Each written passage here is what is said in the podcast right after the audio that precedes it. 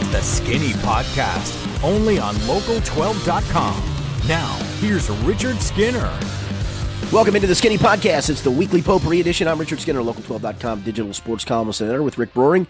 It's presented by Ryan Kiefer of Prime Lending, just a handful of days shy of Christmas. You just came back from a road trip with NKU. Uh, you got all your Christmas stuff done, Rick?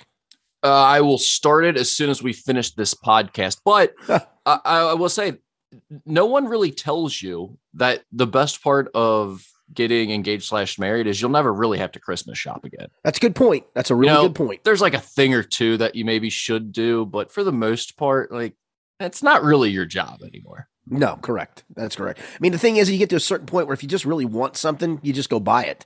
Well, right, and and I've already reached that point long ago, so I, I was never really worried about the process, but it is a hassle, especially if you work in, in basketball during this time of year. So, no yeah, question, th- th- that part has been nice. Yeah, no question about it.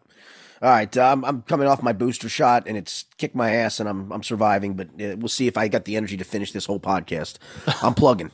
All right, it, it, it's knocked me out, and, and I didn't think it would. So let's let's go. Let's go. We got we got stuff to do. I'm energized now. Let's go. Let's we go. appreciate you being a soldier, Skinny. All right, let's Cincinnati go. Bengals wide receiver Ja'Marr Chase, defensive end Trey Hendrickson, and running back Joe Mixon have been voted the AFC team for the 2022 NFL Pro Bowl game. Chase was voted as a starter. Additionally, five Bengals have been voted as alternates for the AFC squad. Quarterback Joe Burrow, long snapper Clark Harris were both second alternates defensive end Sam Hubbard, and defensive tackle Larry Ogunjobi were fourth alternates, and cornerback Mike Hilton is a fifth alternate. Skinny, I'll ask it this way: Which Bengals player did you think got snubbed? I don't think any of them got snubbed. I really don't. Um, you know, I wish Chidobe Awuzie had put up some stats because it's hard to quantify some of the good things that he's done.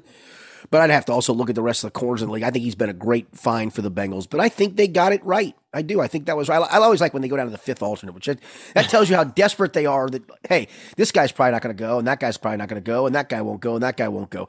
I, I will find this interesting though, Rick, and I'm serious about this. If if uh, you know Joe Burrow being a second alternate, you can almost assure that depending on where the Bengals are from a playoff perspective, that he will have an opportunity to go. I just wonder with that pinky if they're going to do something with it in the in the postseason if he elects not to not to play in the Pro Bowl for that reason. Because as second alternate, you usually go. Yeah, I mean, there's a very good chance that he would get to play. How much do you care about this type of thing? I mean, is it cool at all to see Burrow and Chase play together in a Pro Bowl, especially this early in their career, or yeah. is this is is this thing become totally lame? Yeah, it, I think it's become totally lame over the last fifteen to twenty years. You know, I'm with I'll you. Go, I'll go back in the day, and it was kind of like every All Star game, NBA, um, baseball. You didn't you didn't see a lot of these guys play. I mean, you know, I can see all these guys play on a regular basis, and so, and, and I think there really was way back in the day, talking seventies and eighties I think there was some conference pride on the line a lot of times, right or wrong. And so I think it meant something to guys to play. I mean, there was real live tackling, real live hitting. I think the only rules you had back then were you, you couldn't blitz, but you could do just about everything else from a football perspective. Now, honestly, you might as well play two hand touch and seven on seven for goodness sakes. And so it's it's lost any luster to me. I, I know I like the recognition. Part of me, I just almost would say, let's just recognize these guys and move on. Don't even play the game. I've been at that point for a while now. I actually think the cooler idea is more of Remember the old NFL quarterbacks challenge that they would oh, have on TV? Do oh yeah, do contests like that. Just let let us see them in skills contests because in basketball, like when they do that during All Star Weekend, it's kind of dumb. I mean, watching them throw a, a pass through a hula hoop or whatever in basketball is whatever. But in the NFL, watching NFL quarterbacks throw it at like moving targets from 65 yards away and stuff, pretty entertaining. Uh, I used to enjoy the NFL quarterbacks challenge. I'd be interested in watching that. I'd be interested in watching like wide receivers run races, J- just different challenges like that, as opposed to playing the game. Something that they would take some pride in competing one on one against each other. Yeah, the the fear there, and I, will go back to Barry Larkin when they used to have an all star baseball skill competition, and he got hurt, and so then you run the risk of potential. In I just I just don't I, I just just be done with it. It's a it's a meaningless game that nobody watches any longer. I don't even bet on it.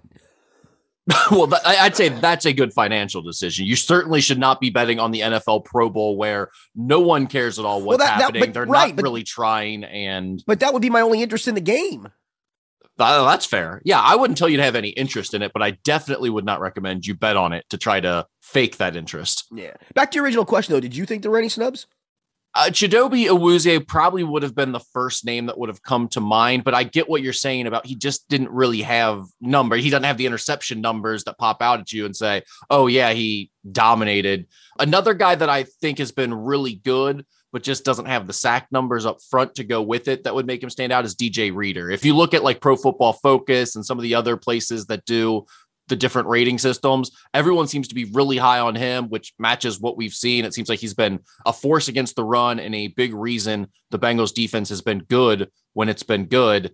But yeah, I don't know exactly how you quantify that and put it up against other Pro Bowl resumes. Yeah, I, I think Larry Ogunjobi, and he obviously got some recognition because he's a what is a fourth alternate.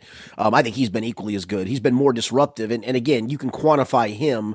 And you're right, it's hard to quantify DJ Reader, and that's what sucks. I mean, yeah, you can use some Pro Football Focus numbers, but listen, fans voting for the Pro Bowl don't know that. Not not some of them do, but not all of them.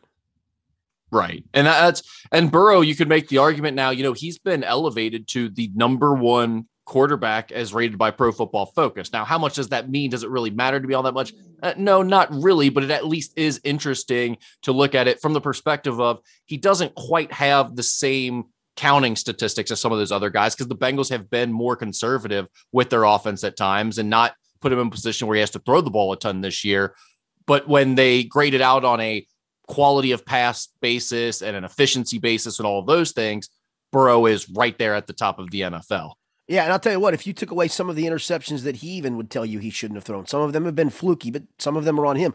You take those out of the equation, he's been uber efficient. That's a great point. I mean, think about some of the silly interceptions that he's thrown where you go, wow, that's really out of character, it would seem for him. You take those away, and you're exactly right. I mean, how much farther ahead would he be from all these guys in terms yeah. of those pro football focused numbers? Yeah, no, and I think I think he has shown he can get you a shootout and he can get you an efficient 160 yards when you need it and get to keep the chains moving when you need it, and uh, that's that's a, that's a winning quarterback. You know, you, you I, I, don't look at him as Brett Favre gunslinger, Aaron Rodgers gunslinger.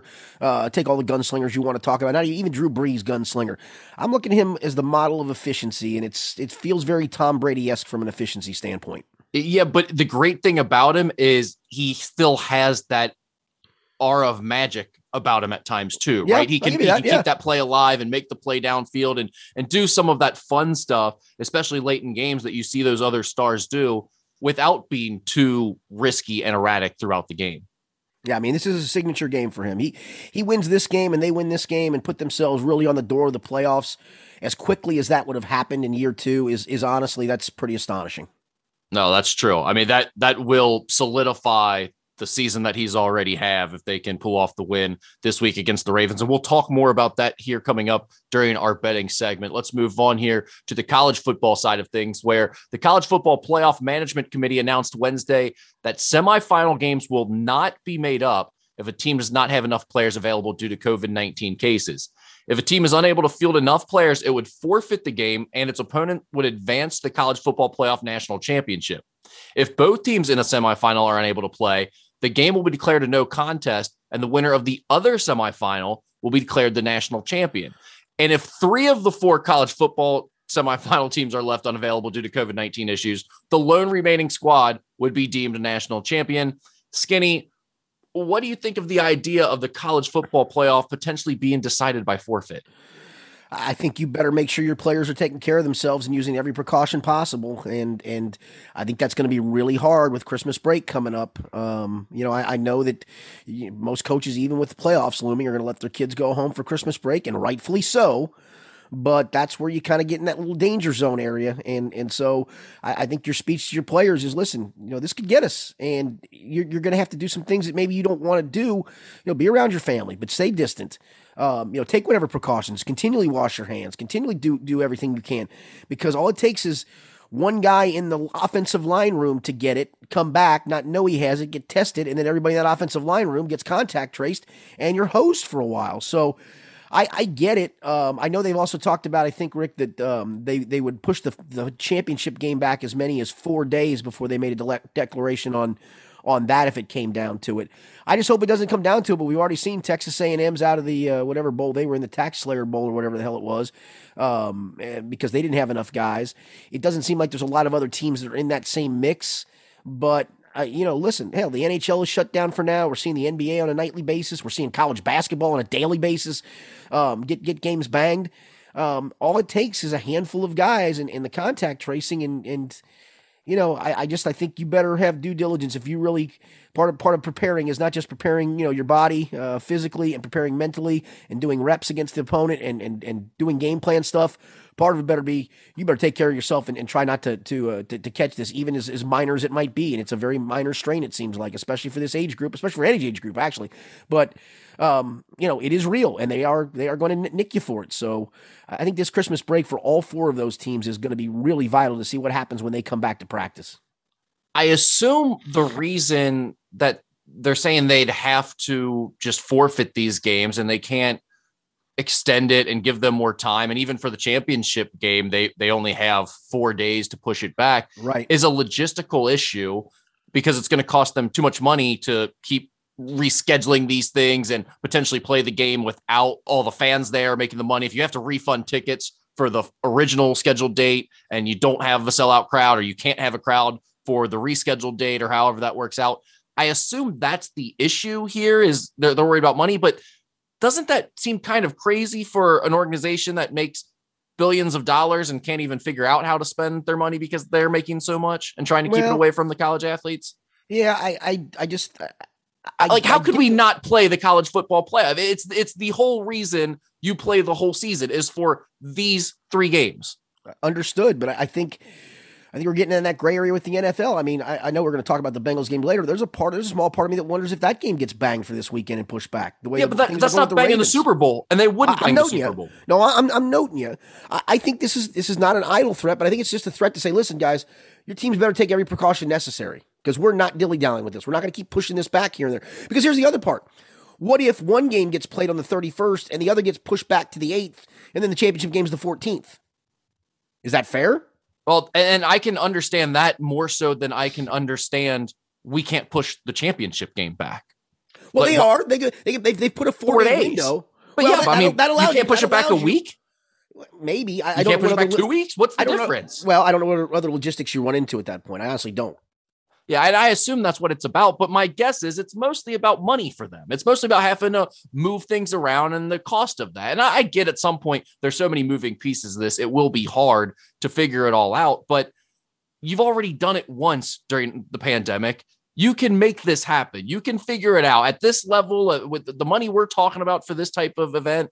It just seems weird to me that you would say, yeah, we might have to decide this by forfeit, d- d- considering it's what the entire sport is based on. Yeah, and maybe it's an idle threat too. I mean, remember the NFL um, had said that they were never going to push back games this year, right? And then when push yeah. came to shove, lo and behold, said, they're pushing uh, back games. Let's push it back.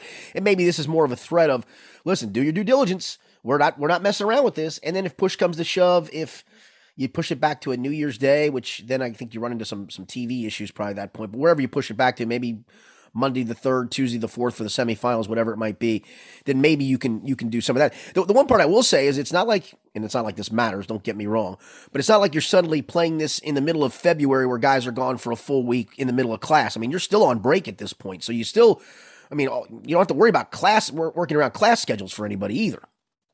Yeah. Oh, and let's be real. No, I, they, they never no, care about working around no, class I'm, schedules. I'm noting you, but but you have but you have that window in there with still all these teams on break to, to potentially do something. So I, I don't think it's an idle threat at the moment, but we'll see if it comes down to it, if, if it really is going to be a team having to forfeit or they're going to be good in a day or two. Yeah, hopefully it doesn't come to that, but you just have this feeling that somehow Alabama is going to win another national championship without ever having to even play one. Um, yeah, that would be that would be interesting for sure. Um, I, you know, the only thing I'm glad about Rick is that Rutgers now is getting into a bowl game. They deserved it at five and seven. Yeah, no, that was really the real point that I wanted to make here. Yeah, I, I appreciate you, yeah, bringing that up. Yeah, yep. All right, let's move on to the college basketball side of things. Skinny, we'll start with the Kentucky Wildcats. They beat North Carolina by 29 points in Las Vegas on Saturday and Western Kentucky by 35 at Rupp Arena on Wednesday. Both of those games were on short notice after COVID cancellations. What's gotten into this UK team on offense? Uh, started making shots, and, and Sahvir Wheeler started making some shots, and Oscar Tshiebwe grabs every rebound known to mankind. That Rick, tw- 28 rebounds is almost unfathomable, is it not? It's insane. even, even if you were playing a Division three squad, it's insane Right, to get that many right. rebounds. Right. Um, you know, I, I I used to laugh looking at old numbers of Wilt Chamberlain and Kareem and, and those guys back in the in the 60s and 70s when they were pulling down 28, Well- 35, Well, 37 yeah, rebounds a because game. there were more rebounds than missed shots Yes, in those yes, days. yeah, the the yeah, no, no. keepers were like illiterate. Yeah, no, no question. But it still always astonished me to see he had 35 rebounds in a game. And now I see Oscar Tshiebwe in today's day and age, where listen, man, you get to 10 rebounds, you're a damn quality. Hell, you average eight and a half a game on the board. You're a damn quality rebounder, right? Yeah, Dude's grabbing 28 in a game. That's crazy. it's insane. Now, I mean, it's legitimately say, insane. now I will say this, and, and credit to Kentucky for the two wins because they played really well. Um, but, and I'll put the but on there, they've only played one road game still. And what happened in that one road game? They lost. Yeah, I mean, I, I'm going to withhold judgment until I see them go to LSU in a couple of weeks and play, um, because I, I think that's fair at this point. They didn't shoot it well away from home. Maybe they never do this season, and maybe that becomes a thing. But on the neutral, and certainly last night, uh, they they they looked the part of what I thought going in was a top ten team, and then really kind of fell out of favor after the Notre Dame game. Maybe maybe it was just a one, and maybe it was just a one off. Maybe you look at it as just a one off. Maybe it was. Yeah, I, I think there's definitely some of that, but I think there's also a few things that they've done a really good job of. They're not shooting a ton of threes. They only attempted, I, I think, 15 or so against North Carolina. And made And- and, made eight and made eight, which is a great percentage. Yeah, and then they had 20 against uh against Western. Western Western Kentucky, but uh, they distributed those threes really well. Kellan Grady shot a ton of them. You know, he Six hits nine. yeah, and five of whatever it was against North Carolina, but he he hits 11 threes in those two games back to back. That was something that they needed more of. And he said after one of those two games that Khaled basically told him, shoot or sit. Like that, that's why you're here. We need you to shoot more threes. And I think that's the right message. Also, Ty Ty Washington. I talked about him on the last podcast we did that I think he's going to have to start shooting more threes. This Absolutely. offense needs more threes, and he's a guy that's proven he can make them. He, he probably just needs to shoot them more often. And he's done that through those last two games. And I think that's helped spread the floor a little bit more too. Uh, the other thing is they've really moved the ball well. They're sharing at a high level, and you got to give Washington and Sahvir Wheeler credit for that. Yeah, because, because they're kind of starting it with the by initiating the offense. Yeah, and, and a lot I think early on was Sahvir Wheeler was just so darn ball dominant trying to get downhill that it I think the offense did get stagnant at times. Yeah, he did a good job adjusting because going back to that Notre Dame game, they kind of came up with that blueprint of don't guard him, sag Right. off, play in the lane, and and make it difficult on everybody else to because it's so tight there. He didn't react well to that. Cal said, "I didn't have them prepared. We're going to figure that out. We'll we'll develop a plan because everyone else is obviously going to do that." They bounced back really well from that. Sahvir Wheeler has played well the Yep. last two games. He he wasn't as good against Western Kentucky in terms of scoring, but he dropped eight assists in that game. So I I think that was an important step for this Kentucky team to take offensively too. I agree with you that there's still plenty to prove here. You know, the the win over Western Kentucky is certainly impressive, but they're by no means a juggernaut. They're ranked 99th in KenPom right now. The win over North Carolina is certainly more impressive, but again, it's coming at Rupp Arena. So let's see how they do when they get on the road in SEC play. But if you're a UK fan, you certainly feel a whole different way about this team this week than you did one week ago. No question. Yeah, no question. All right, Xavier beat Marquette at the Cintas Center last weekend, but then followed that up on Tuesday with a loss at Villanova, in which the Musketeers led by eight points at halftime before being outscored by 21 in the second half. Skinny, what do you make of Xavier's brilliant first half at Villanova, followed by its miserable second half? Yeah, I would have thought for a Villanova team that was scuffling, right? And then you kind of hit them in the mouth with the eight point lead that you'd have a chance to put them away. I realize it's on the road, and that's especially when you played in that smaller gym, and um, it, that makes it tough. But I, I really thought at that point Xavier had a chance to, to put together an impressive win. And then the second half, man, it was rough in just about every area it could be rough. And, you know, maybe it was, maybe it was a coming to Jesus moment for Villanova. I mean, who knows? I mean, maybe Jay Wright said, guys, we ain't playing very well at the moment, and it's up to you now to fi- find a way to pull yourselves out of this. And they did, and and certainly being at home helped. But maybe that was the the, the seminal moment for Villanova this season because remember they they've been stringing together some really bad games here of late, and there's there's your conference opponent coming into your arena and putting you down eight at the half, and they could have easily folded tent and didn't. So you know a little tip of the cap to Nova and and for Xavier, disappointing because you had them down eight at the half for sure. I think there's a bit of that in terms of Nova feeling backed into the corner, back against the wall, whatever cliche you want to use, and just kind of saying, "All right, we've got to find our own way out of this. There's we've hit rock bottom. There's nothing else to lose. Let's let's figure it out." And they they played better for sure. But there's but, one big number. Go ahead and point out the big number for Xavier. It's a pretty pretty big number, right? Are you talking about second half turnovers? Oh, for 14 on threes. Oh, okay. That that too. Yeah. I mean, the, the turnovers were almost worse because yeah. I think you could have survived a really bad shooting performance if you weren't so bad in every like Xavier just couldn't completely melt down in this game. They they had the chance to win if they just played l- slightly less than average. I mean, kind of bad, but they were awful. awful. They were as yeah. bad as you can possibly be. They turned the ball over three times in 66 seconds to start the half, seven times through the first seven minutes. You mentioned they go 0 for 14 from three point range in the second half. And it's not like the wrong guys are in position to do these things. You know, the guys who are turning the ball over are Paul Scruggs, your fifth year point guard, and Colby Jones, your budding sophomore playmaker on the wing who you probably trust as much as anybody to be out there making plays for you. It's it, I don't know what exactly you're supposed to do in that situation and what keeps your players from just completely melting down the way that Xavier's guys did. And sure, there was some parts where they probably got tight and forced a shot or two. But they also got some pretty clean looks for Nate Johnson in the final couple of minutes with the game still on the line. And he couldn't put one down. He's been great. He's made tons of shots. I mean, that's not a cr- criticism of Nate Johnson, but it's just like, what happened there where they just couldn't get themselves out of that rut? And you know, everyone's going to talk about the last couple years with Travis Steele and and relate it back to that. And uh, to those people's point, I'll agree with them that it felt a lot like some of those games had the end of last year when you're at Butler and you just can't find a way to get out of the rut you're in and you go on to lose a, a game that you quite frankly should win and that would have put you in the tournament. Stuff like that is it's hard to quantify, but when it continuously happens, people are going to get frustrated and they're going to want explanations. And well, I, but today's game is so predicated on shot making. It just is. Uh, you know, and and when you go over 14 from three, I, I know what you're talking about the turnovers. I still don't know if you survive that. Not on the road, not at a good program. Well, and it's almost impossible to go 0 for 14 from three, right. especially right. in a day's day at eight. I mean, so is there anybody to blame for that, or you just say, hey, guys just didn't make shots? Good shot makers didn't make shots. Good shot makers didn't make good shots.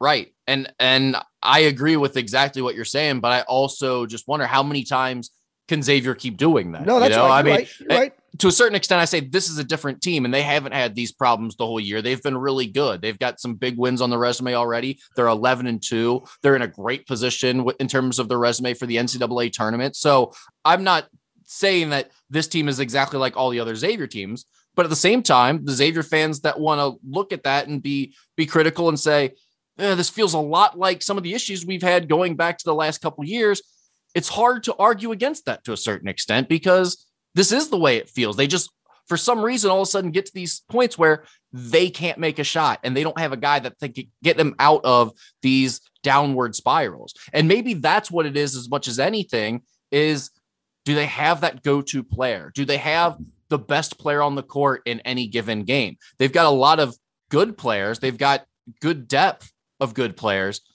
but going back to last year and this this offseason, I've always questioned do they have a number one? Do they know who their go-to guy is at the end of games? And this would make me question that once again if they have that type of guy on this roster. Now, I'm going to ask you a quick question too, though. In your opinion, this year, especially in this league, how many losses finishes first in the league? i I'd say, yeah, I would say five or six will probably get it done. Yeah. Okay. Um, I think I'm just going to chalk this up to one half of basketball for the time being. But you you got to file it back in your memory bank, and you're right. You've got the past couple of years to go on top of that. Um, but sometimes as a coach, you it's hard to coach out of 0 for 14. Um, could you get Zach Freemantle a touch maybe at that point and try to get something easy? Sure, I'll give you that. But it, it's hard for hard hard to hard to survive that on the road going 0 for 14. So I'm going to take it kind of like I'm taking the Kentucky, you know, the, the Kentucky wins a little bit is is with a grain of salt. Um, I think this is certainly your take advantage at home. Go win the two or three games you should win on the road and can win on the road. And then you got to go steal one. The sad part about this is this is one you could have stolen and should have stolen. Yeah, this this home game against UConn coming up next on Tuesday, December twenty eighth. That's a big one because I Yep. think as a Xavier fan, if they get back on track, they beat the team that some view as the best team in the conference. If not, a lot of people view them as the biggest challenger to Villanova. You win that game, even though it's at home. I think everyone breathes a sigh of relief and say, okay, this team is who we think they are. They're one of the best teams in this conference. Villanova at Finneran Pavilion is Villanova at Finneran Pavilion, and it's not just Xavier that struggles there. It's everyone in the conference not named Butler. So uh, you know, you can you can understand the loss there, but man, it's tough to watch a team crumble the way that Xavier did in the second half, and particularly the way you you watch an eight point halftime lead just disappear like that. And, and again, especially against the Nova team that was really reeling big time. Yeah. And for NKU, it was the opposite on Wednesday night. After losing in overtime at Eastern Kentucky on Saturday, the Norse really struggled in the first half against Indiana at Assembly Hall as they fell behind 38 to 14 at halftime, only to outscore the Hoosiers 47 to 41 in the second half in a 79 61 loss. Skinny, what did you make of NKU's second half turnaround after their miserable first half? Well, I'm gonna flip it on you because you were there doing the game. Um, what, what, and we've seen this before, right? Where you have a team with a big halftime lead, and the second half becomes kind of glorified garbage time. Was it like that, or was NKU doing better things, or were they just putting the ball in the bucket? Well, a lot of the latter. It's just the difference between making shots and not making shots at all. But there's a difference in how they played. And Skinny, it's something we've seen with this team off and on all year. They're a hard team to figure out because sometimes you've got these guys on the wing that play with such confidence and step into three pointers and pump fake and drive and kick out and play really well on the offensive end. And Uh, look like killers. You know, Marques Warrick and Trevon Faulkner in particular, at times look like they could compete against anybody in the country. And then there are other times where these guys just seem to really lack confidence and they look like no one wants to take the shot and they're very passive on the offensive end and they can't get anything to go in when they're playing like that. And that's how the first half played out. I don't know if they got tight and got a little intimidated after they had a few shots blocked inside by Trayce Jackson Davis and they oh, saw Well, their threes not going in, but it, it was a, a complete meltdown in the first half in terms of their confidence, their ability to make shots. Yeah, and, and listen, I don't expect them to match up with Trayce Dax- Jackson Davis on the other end of the. Nor do I.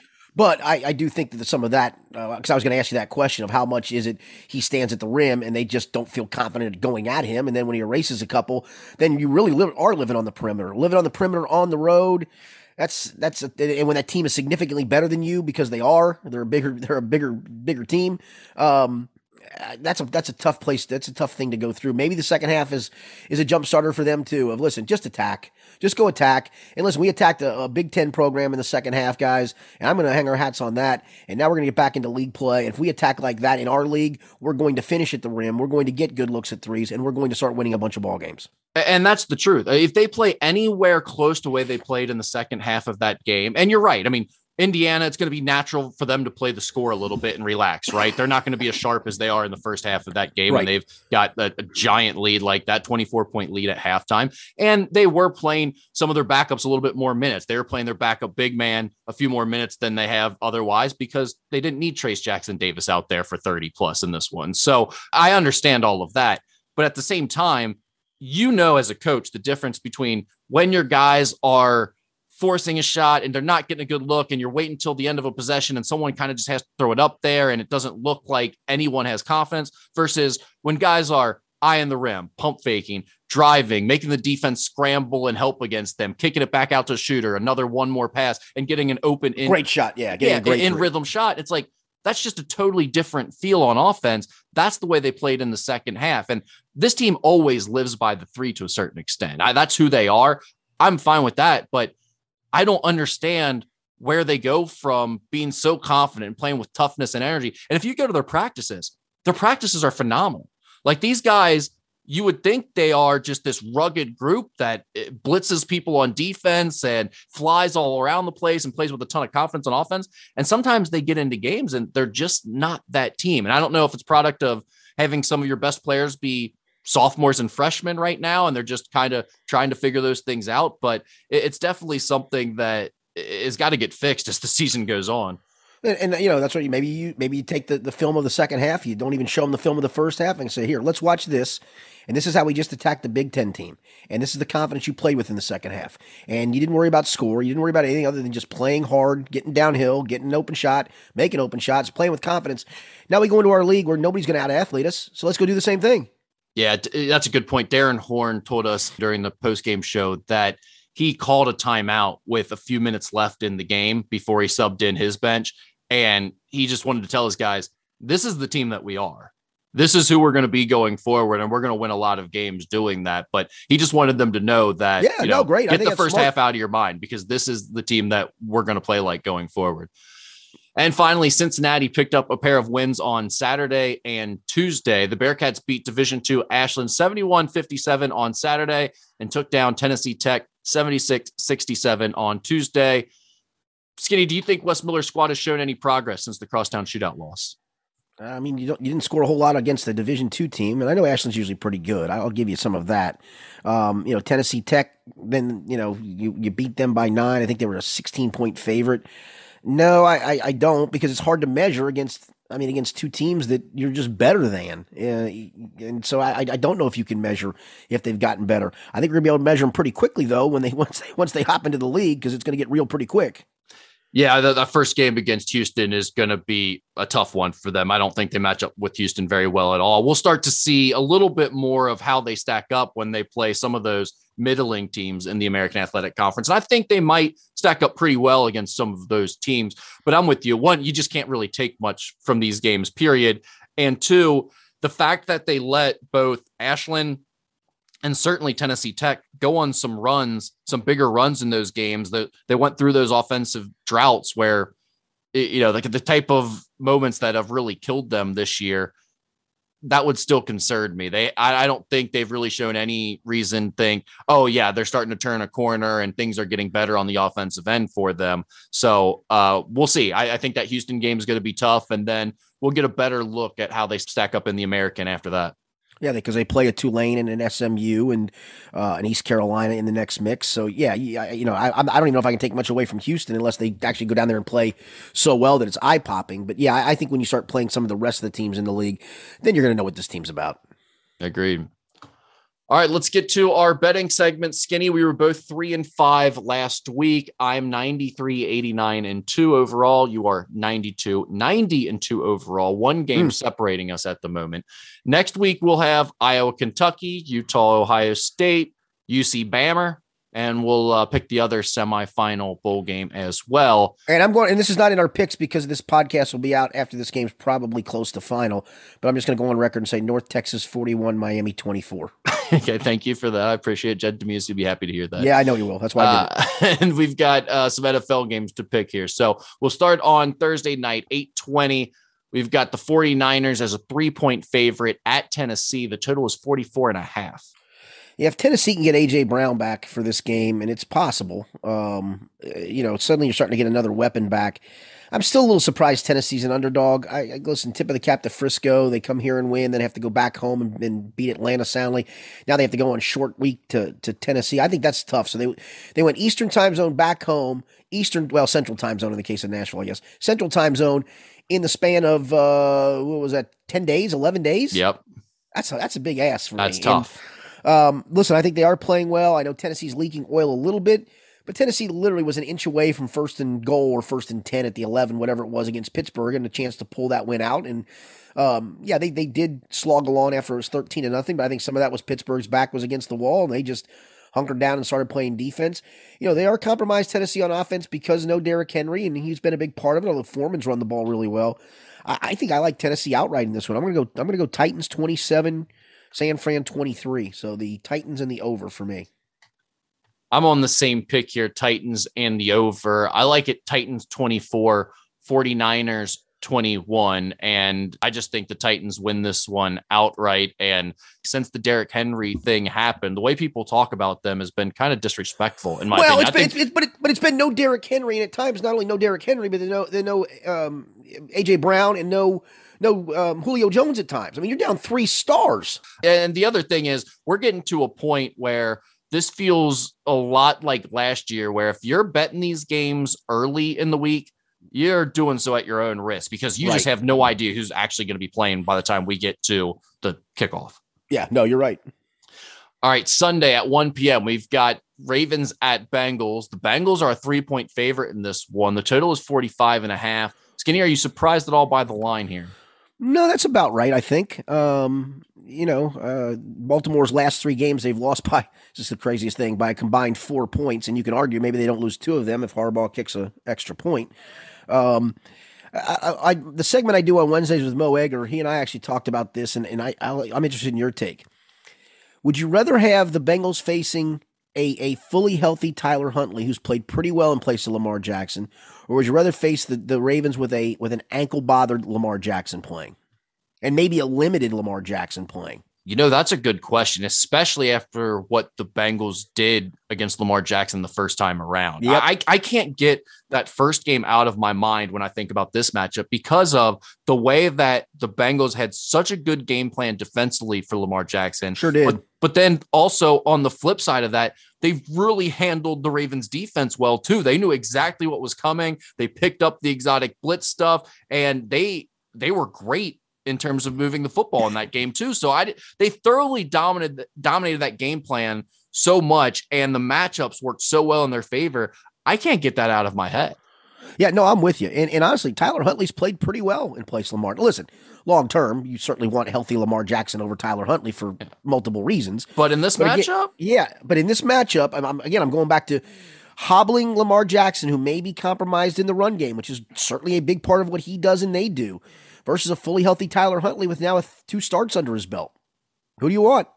I think I'm going with Lamar Jackson, assuming he's not himself as a runner, because Right. if he's limited in what he can do in the run game, that changes everything for their offense. No question. I I I think that's absolutely right. And uh, he did not practice on Wednesday. That's that's usually not overly alarming. We'll see what happens today. If he misses two in a row, that's raises a little bit of more alarm bells because you'd like your starting quarterback to get to get reps in, in in the two main practices of the week before you get to the Friday walkthrough.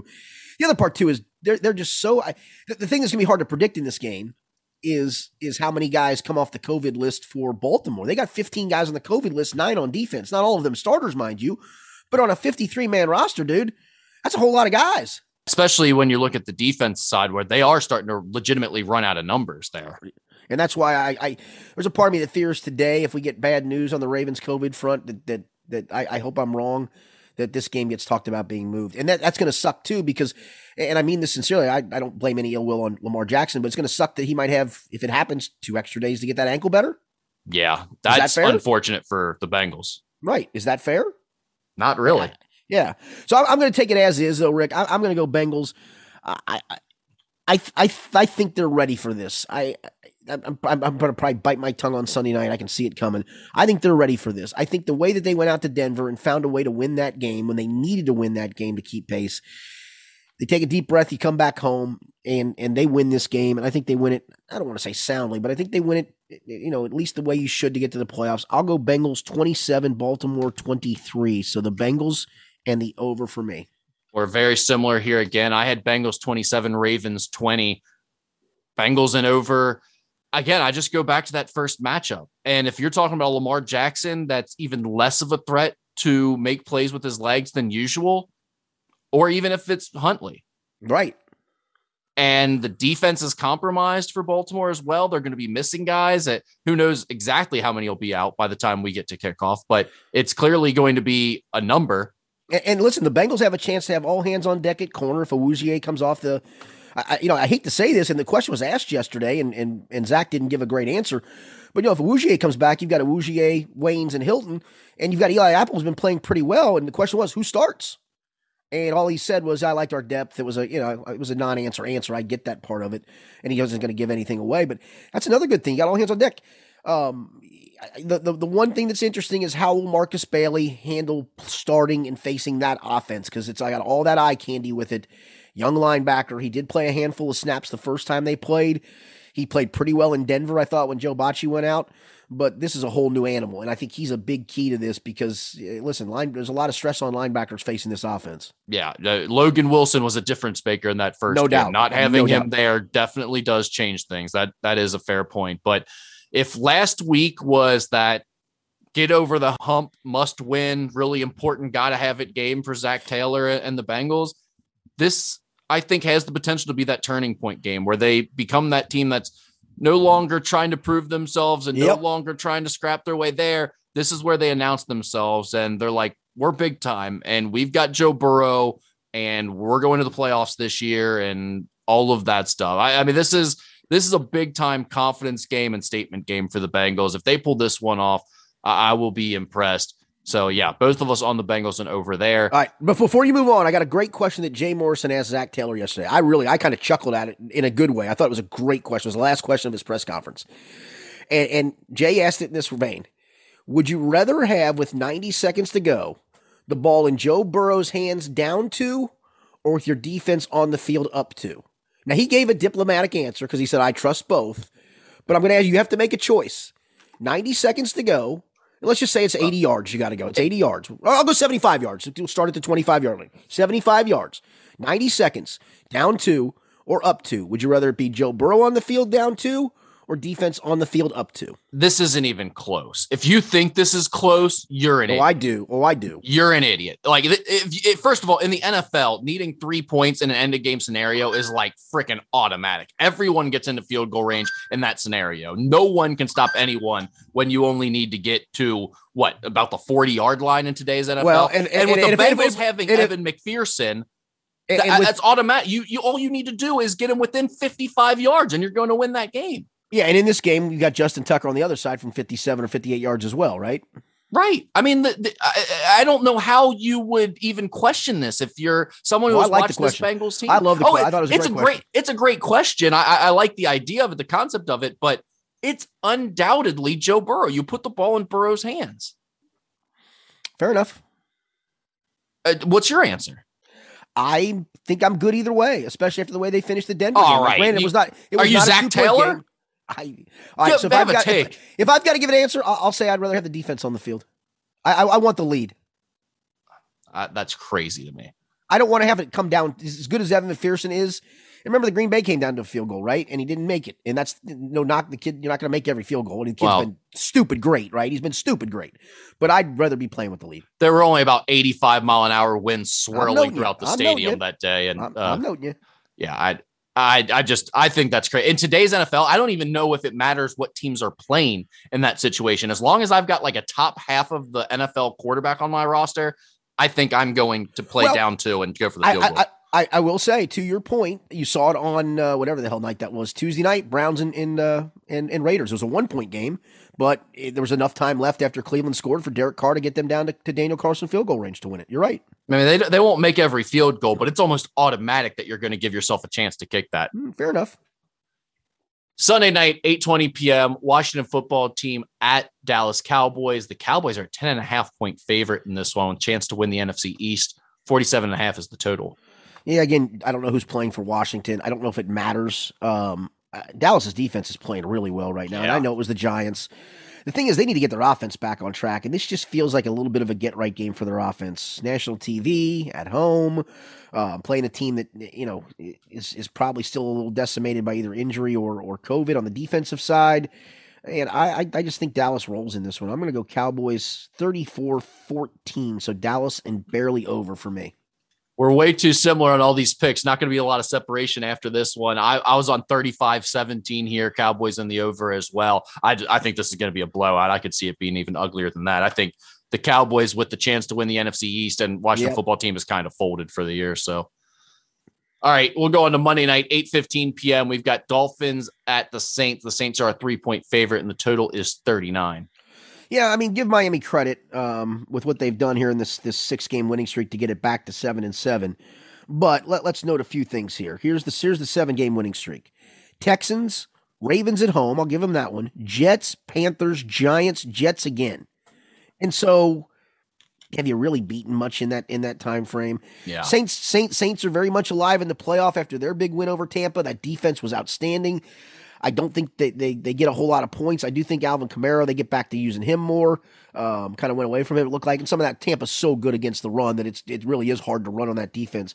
I think the Saints win this one. I'll go Saints 20, Dolphins 13. So the Saints and the under for me. I, I love the Saints in this one. I don't know if I like the total so much, But I do love the Saints laying only three at home. Yeah, I agree. I mean, I think both of these teams are really good defensively, but 39 is such a small number in the NFL. I would be a little bit worried about that number too. I was on the under here, but just by a point. I went Saints 21, Dolphins 17. So I we're we're we're dead on in our analysis here across the board in this one uh this week. It's not not a great slate of games to find separation in our pick 'em.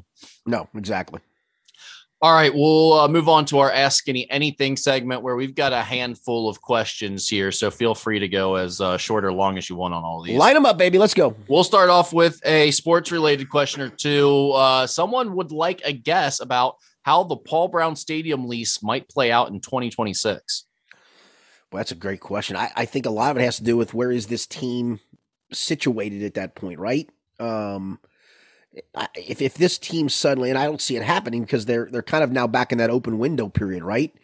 Um, but I, I, can see people people fighting to keep them around and making things work if things are going well. If they weren't, and I think they are, that's the thing. Then I think people would just simply say, and, and the and the groundswell would be fine. You don't want to re up. You don't re up at our our our uh, our markings, if you will fine, take off and leave. I think a lot of it has to do with whether this team's winning at that point. And so a lot of a lot of what Zac Taylor and his group are doing right now, I think goes a long way towards where we go with that in five years.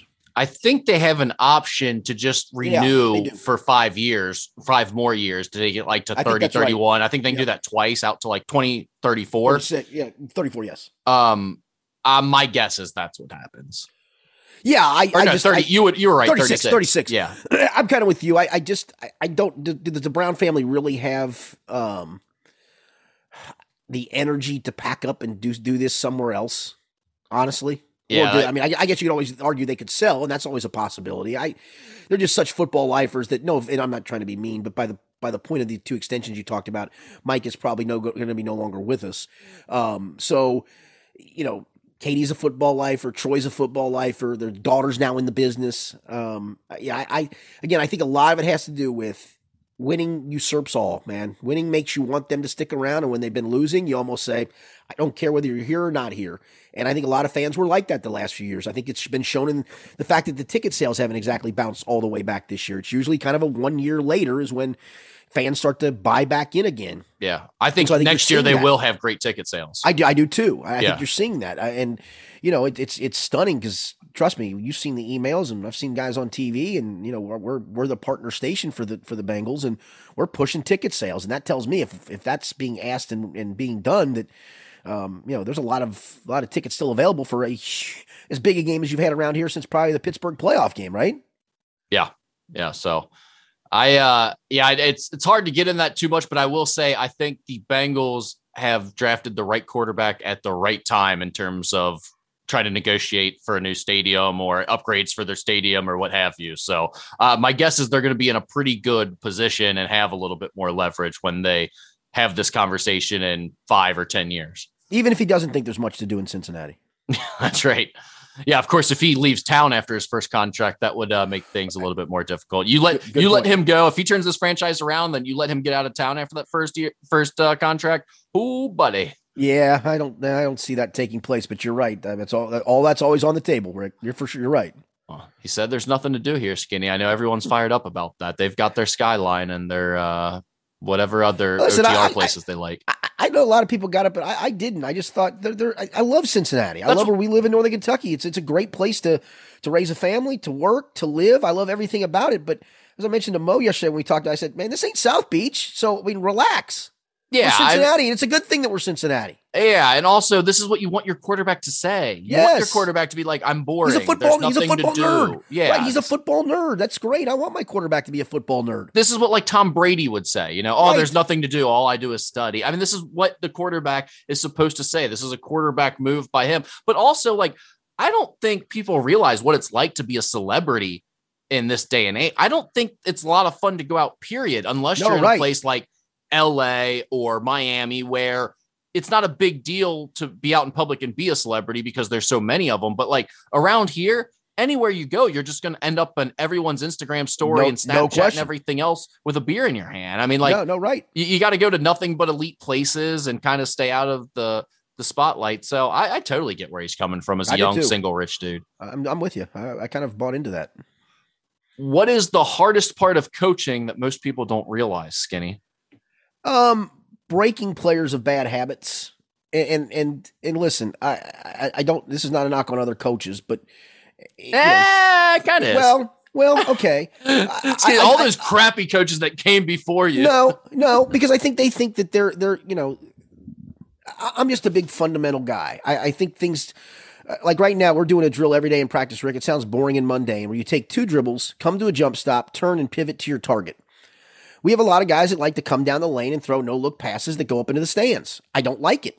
I, listen, I you know if you can pull that off, great. I don't like it. Come to a stop, see your target, give your guy a good pass. Um, I, I, think a lot of that is breaking guys. I'm, I'm, trying to get a couple of kids on, on my team to shoot the basketball the right way. They they they really struggle to make shots, and a lot of it has to do with form and technique. And when you try to show them, hey, and I try to show them before they left for the summer of this is what I'm asking you to do, and work on this. And I get people telling me, well, my kid's getting up a bunch of shots. Well, that's great. But if he's shooting it wrong still, then then listen, it's not going to be any better. I, I, I equate it to hitting golf balls. You can go, hey, I'm going to go hit three buckets of balls today. That's great. Appreciate the work ethic. But if you're swinging incorrectly and you're getting the same bad results, then why continue to do that? So I think a lot of that is is honestly, it's just it's breaking it's breaking habits. I'm not a coach myself, but I would think another thing that would be really difficult is dealing with players' confidence. I, yeah, it would be so yeah, hard for me to line. figure that line. out. Like, it's why are line. certain guys confident at times and not others? Like the, the thing with NKU right now is so perplexing to me. Just having a little insight to the program, having been at preseason practices, ha- all all the stuff that I've seen to get to this point where you know they just turn it on and off at different times, and I, I don't think that's there's anything that's changing X and O wise or game plan wise or strategy wise or anything like that. It's just like a matter of who they are in their own head that given night seems to make all the difference in the world for them. That to me would be so frustrating and also difficult as a coach. Yeah, and then you know you've you've got some kids who've been used to starting in the past, and and maybe a kid's gotten better over the last year, or maybe it's a kid you just trust to do things better, or maybe a kid's come in from another school and um, you know you're a little bit more melded than you were coming through, and uh, you know not everything's the same. The kid who's a fifth grader is not the same kid he was as a ninth grader, both good and bad. Sometimes kids are a ton better, um, and so for me, it's always been. Do I trust you to do the things I'm asking you to do? And if I can trust you, I'm going to play you. You may not have a lot of talent, but if you're going to be in the right place at the right time, do the right thing, um, I'm going to trust you because I probably have two or three other guys who can do the big things, who can score the ball, who can go create, who are just better basketball players, better shooters. And so I think some of that, you know, and, and, and I know feelings get hurt sometimes when, when you don't start. And I've tried to tell them, listen, I don't care who starts. It's a matter of who finishes a lot of times. And I'm, I got an eight or nine man rotation, usually nine. And so I'm going to play most of you because I want to play you. And because, you know, sometimes I take you out just because it's somebody else's turn to play, or maybe you didn't do something I didn't like and I'll put you back in, but you know, you got to get it corrected. And, and so then you get, you get some hurt feelings there as well. And I understand that. But I can't, I really can't worry about that. I, I, I try to be honest with them of here's why I'm taking you out, or here's why you're not playing the minutes you're playing, or here's why you're playing the minutes you're playing. You're doing all these little things for us, man. You're taking a charge. You're setting a good screen. You're, you're, you know, you're communicating on defense, and and nobody sees those things, but when you're coaching them, that's you see that, and so I, I, think there's a lot of the psychology to it too, Rick. You know, I, I love one of my favorite things an AAU kid coach did years ago because he had a group of parents that were up in arms that Johnny wasn't starting or Billy wasn't starting, Jimmy and Jeffy wasn't starting, and Kurt wasn't starting, and Mike, whoever they were. So before a game, and I watched this with my own eyes, he sent all 10 guys out to center circle on his team. And the referee said, No, no, I need five. He said, I got my starters out there. He said, Coach, you can't play 10. He said, No, no, go ahead, and do what you have to do. I know what you're going to do. Go ahead and do it. He goes, Are you sure? So, because they had too many guys on the floor, five technical fouls, to which the coach looked up at the parents and said, See, I told you I couldn't start them all. And I love that. That's a I great AAU coach move. It, it's one of my favorite things of all Such time. Such an AAU guy move. Yep. Yep along with making the kids run during a timeout, which we that's saw right. an actual right. Division One college coach do this year. So that's right. All right. If there was anything happening in the boxing world, you can bet our guy Tony is going to ask us about it. So here we go. Skinny, I, I assume you saw the the knockout by Jake. Paul, I did. I Woodley. did. I did. Uh, were you impressed? Okay, I was so impressed, Rick, and I'm not going to lie to you that I actually went to ESPN on what was that? It was Saturday night into Sunday morning, right? Yep. Yeah. Okay. So I, I woke up. I was just kind of laying in bed, turned my laptop on, was just kind of reading through some things. I'm like, oh, I'm going to read about all the things in the fight. And I literally read that story start to finish and was really impressed with the way Jake Paul explained what he did to throw that punch. Yeah, And and, I'm not a wa- hu- and watching and it, you can actually see him too. Like Yes. his eyes go down to the body, and you see Woodley come down to like slap, thinking the jab's coming, and he just lit him up. Yeah, and, and listen, I'm not a huge boxing fan. I was, you know, back in the back in the day, but I, I'm really not now. But I when I saw that that land, I'm like, oh, let me read this story. And, and when I read it, I actually literally I, I thought that was such a good explanation for. Now, listen, he's he's he's obviously a brand, and that's what he wants to be, and all those things. But I think he really does want to be a legitimate boxer now. Uh, Tyron Woodley is not a boxer by trade. He's more of Right, a, right. a brawler, UFC a guy. wrestler, whatever, as a UFC guy. Right. Um, same way with the other UFC guy that he knocked out, Ben Askren, and then obviously the Nate Johnson thing was, or not Nate Nate, Johnson, Nate, it's Robinson. Nate Robinson. Nate Robinson. yeah. Nate Johnson's the Xavier guy. He did he did not get knocked out. Don't worry, Xavier fans. and and, and Um, Nate Robinson did play in the NBA. So Right. And that, but I mean, that's, that was like a silly fight for him to take in Yes, the first place, yes. but it's what you have to do to get on people's radar, right? You got to create a scene and create a sideshow. And, and that's what he did. And, and I think the whole idea of how he's created this giant way for boxers to get paid now without having to deal with all these shady promoters right. boxing promoters is a great thing for the sport. I think it's interesting to see where it goes. But in terms of Jake Paul as a legitimate boxer, we're to the point where we need to see him fight a boxer now. Yeah, I mean, he's enough. good enough that he needs to fight an actual boxer. And I he may not be good enough to beat real boxers. I think that argument is still valid to some extent.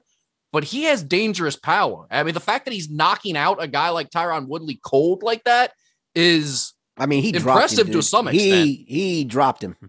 I mean, he absolute. Uh, it was a little bit frightening. Like, you, Dude, that wasn't that- okay? Yeah, that wasn't like you get a guy into a corner and, and you combo him to death, and finally they break it and he crumples to the ground. This was like bam, quitter type stuff. Yeah, see ya. Yeah, yeah. That I mean, we're to the point where for other people's safety, we probably need to see him start fighting real boxers. Yeah, probably probably right. Uh, Clayton says, "Am I nuts for asking for a bidet for Christmas? Family thinks I'm crazy." This starts our uh, holiday section of the show off. Yeah, I don't think there's anything wrong with a bidet. I mean, who doesn't want a clean clean area down there, right? I think actually it's the more sanitary thing to do. At the very minimum, Yes, I think you should be using some type of disposable wipe. Like I I I'm fully on board with that, dude. There's no question about it. There's nothing worse, Rick, than when you're standing next to the guy who smells because his underwear smells. Nothing Uh, worse. I'm yeah, so good. had to Okay, go there. I, this I'm so goofy that I literally will put deodorant on the outside of my underwear before I put my pants on. I'm not lying to you. that is a move. I mean, here's my thing about uh, toilet paper know- that never you- made sense you to me. You know, guy I'm talking about. You're like, Yeah, "Ah, yeah, I do. seriously. Unfortunately, Change your drawers, baby. unfortunately, we probably have similar guy or two in mind right now too. While we're thinking about this, based on the the people that we know. But the thing about toilet paper that I've never gotten behind is if you just got some crap on your hands, Yes, you wouldn't just take a paper towel and wipe it off of your hands. that that's correct. right? That's I mean, you're going to do right. some type of like sanitation process. You need a little Yes. water on there to wash it off. I mean, I'm I'm in on a bidet. I think that I makes sense. I understand why some people might not want to go to that. It's it sounds a little ho- it sounds a little hoity-toity for sure, but Well, listen, I'm good with it. I, it sends a little sensation, you know, up there. It might might excite you, it might take you to new places that you're not prepared for. I, I get all that, but at least use a disposable wipe, folks. Like I'm Yeah. knowing you, dude. I'm down with that. Uh, top five Christmas. I always laugh when people ask about movies because every time we're like, "Yeah, I'm not a I'm not a movies guy," but I'm sure you have at least a couple Christmas movies that you can uh talk on. What What are your favorite Christmas movies? Well, I mean, do we consider um do we consider any of the National Lampoon stuff Christmas Christmas movies? Yes. Well, Christmas Vacation. yeah, correct. So we Yeah. can't okay, yeah, okay, I'm just making sure Yeah. because some people some people, do we consider Die Hard a Christmas movie? I, I don't care. I don't understand why everyone always talks about that. Makes I like a thing out of it. I I don't know. I, I guess it is. I don't really. Well, care. I will don't, say I don't think the- Die Hard's like a good movie. I don't I did- understand the- why people care. the two that we usually would watch in the house when our girls were here were Elf. My my oldest my everybody lo- I even A like classic. Elf. Yeah, I, yeah I, I I love Bob Newhart. He's just such so good. So El, Elf's good. Um, White Christmas is still a classic. I I I watch it. at My least fiance chunks of it every likes year. that crap too. I That's know. horrible. It yeah I know. I'm I'm no. It's actually called actually the movie is Holiday Inn, but the song White Christmas is in it. Um, let me think what else. Uh, Christmas Vacation. I mentioned planes, trains, and automobiles. I mean, that- you get a little touchy in that movie, right? Is that a Christmas movie? Yeah, isn't it? He's getting back home for Christmas, isn't he? Uh, That's the whole point of it. Oh, I can go with that. All right. If that's considered a Christmas movie, I like that answer. And, That's and honestly, and, and, and I'm going to go back to a classic, the the original Peanuts Christmas. Dude, I love it. I love Okay. it. I, it's it's it's a favorite. So there's there's my five. Yeah. I, I'm not a big watch movies for Christmas guy, uh, but Elf would probably be my my top one there. What are your top five grievances this Festivus, Skinny? Um, I'm so done with COVID. I could almost vomit. I'm so sick of all of it. Um, everybody's take on it. That- that's that's Um, the thing, right? Like, I just don't need to hear your opinion on it. Right. I do Look, not listen, care at this point. I, I, I started this podcast with telling you I got my booster. That's my decision. I don't care what your decision is. I'm going to try to do what's best for me. You do what's best for you, and never the twain shall meet. So that that that that's one of them for me. Um, I'm I'm so sick of politics. I could vomit there too. It's just it's so divisive anymore. Um, that that no matter what side you're on, you're going to get shouted down, and so nothing ever gets accomplished. And As that's my- a shame. As my good friend Brady Labor says, I don't follow that sport. I I don't I, I follow it probably more now than I ever have, but I'm I'm sick of the shouting from both sides that I I've had enough of it. Um, I don't ha- I don't really have a ton of grievances. I I, I I'm, I'm trying to think. I don't have much more than that. I really don't. I've got a couple for the service industry, and this isn't me being a jerk to people who are uh, underpaid and understaffed and that type of thing. But one, if you fancy yourself as a sports bar, one, be willing to change your televisions and put on the games for people when they come in to watch games because that's You why think? they're coming there. Second, yeah, don't have like uh F1 car racing or whatever, or the golf channel on during the middle of like a college football Saturday. Like, let's Yeah, get that no. straight, first of all. Second of all, put the sound on for a big game. Like if if UC is playing a football game this year in any bar locally, you should have the sound on if you're a sports bar. Absolutely. That's why people are there. Uh, you know, same with if it's like a crosstown shootout or if UK is playing a basketball game at a sports bar around this area. Like that are that is why the people are there. Put the sound on for it. Also, bars, restaurants, if you have a large selection of beer, have a little something for everyone. We we don't need IPAs accounting for four of your 12 taps there, Fred. You know what I mean? Like maybe throw in one sour for your boy. just one, well, just one. or- Throw in a or- nice wheat beer or something. Yeah, there you go. I'm with you on that. That's like if you go to Deadlow, which is one of my new favorite spots, it's perfect because they've got a little bit of everything for everyone. They're rotating stuff. They always keep it fresh. They've got great craft beer, but they've got something for everyone. That's what you should be doing as a bar restaurant in the craft beer age. You know, I just I don't really understand how people get where they get with some of their beer selections. I've, I've got one more actually. Okay, give it give it to us. Let's go. Slow the F down while you're driving, people. I don't need somebody when I'm going in. I, I love this. So you, if you drive in Northern Kentucky for a part of it, eh, when I get on in Burlington, it's 65 miles an hour till you get to just about the 275 split. Then it gets down to 55, right? And I'm still cruising at 70 in the 55, and it's usually there's cops around there a bunch. And I just love the dude that rolls up on you in the middle lane, starts flashing his lights at you. I'm like, buddy, I'm already 15 miles an hour over the speed limit. Give me a freaking break, you jackass. As you know, I've been uh, pulled over for speeding there one time, which is like it- it's no one ever gets pulled over for speeding there as you're I know. to, I and know. somehow I did. Yeah. So why why have it go down to 55 if you're not going to patrol it? I, I'm with you, unless I'm driving and trying to get to Sports Authority on a Sunday night. And then- Um, well, then, then, then I had I had guy yesterday when a truck almost cut me off. Um, I almost had to slam the brakes on. He flashes his lights at me, goes around, looks at me, gives me the finger. I'm like, I either was going to get the truck was going to roll over top of my car, jackass, or I was going to have to stop. And we were still going 70 miles an hour. So were you in a 55, right right past Harrison Avenue on I-75. I actually Mi- really Michigan pla- enjoy Michigan when plates. people get mad. Well, I pulled up. I. I, I, I raced behind them, started flashing my my uh, my my brights at them just to piss them off. Ridiculous. that doesn't slow surprise me. Down. Listen, nine miles an hour over the speed limit. Good with that. I'm okay with that. You don't have to go 55 and a 55. But if I'm cruising at 70, you don't need to be up my ass going 76. You know, here's the other part too. And usually they do that when the when the fast lane is open. Dude, that lane, you can go around me. You're allowed. There's nobody over there. Go. That's why go, I'm over here, Chief. Right, right. Do we- you have any more? You got a few more. I'm- How do you feel I'm- about I'm- kids chanting at uh, Bengals games near the press box? You oh want? yeah, I already I used that one already, but I'll use it again. I, I I got some amazing texts after last week's I podcast. mean, seriously. Let's go, Bengals! Guys, it's a TV timeout. There's no place to go. Please stop. There's no Santa.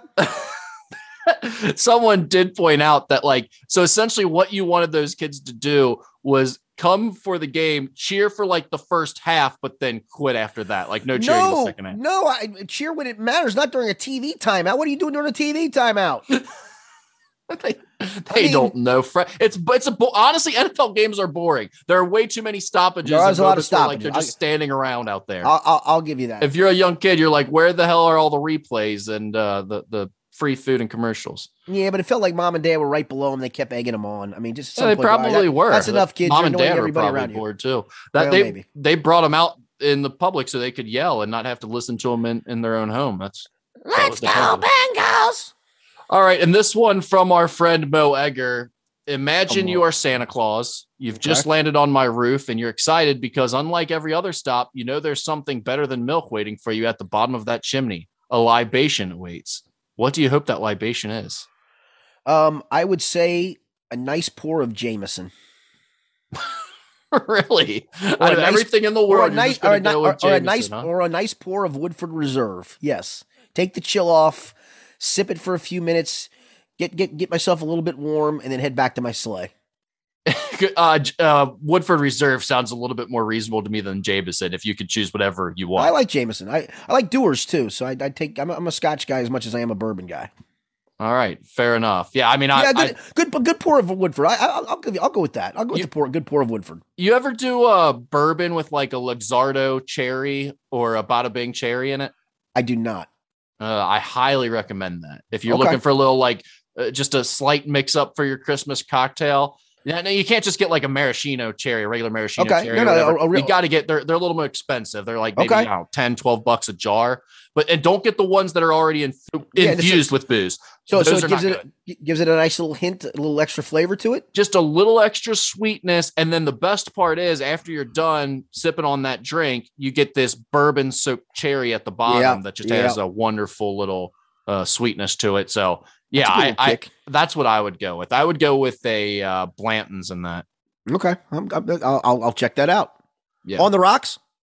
I want one of those big old bourbon balls in the middle. I like that's those. oh yeah, that's a good call too. That's That's when you know call. you're at a good hotel is Yes, when they're yes, offering you the yes. ice ball with your bourbon. Yep, great call.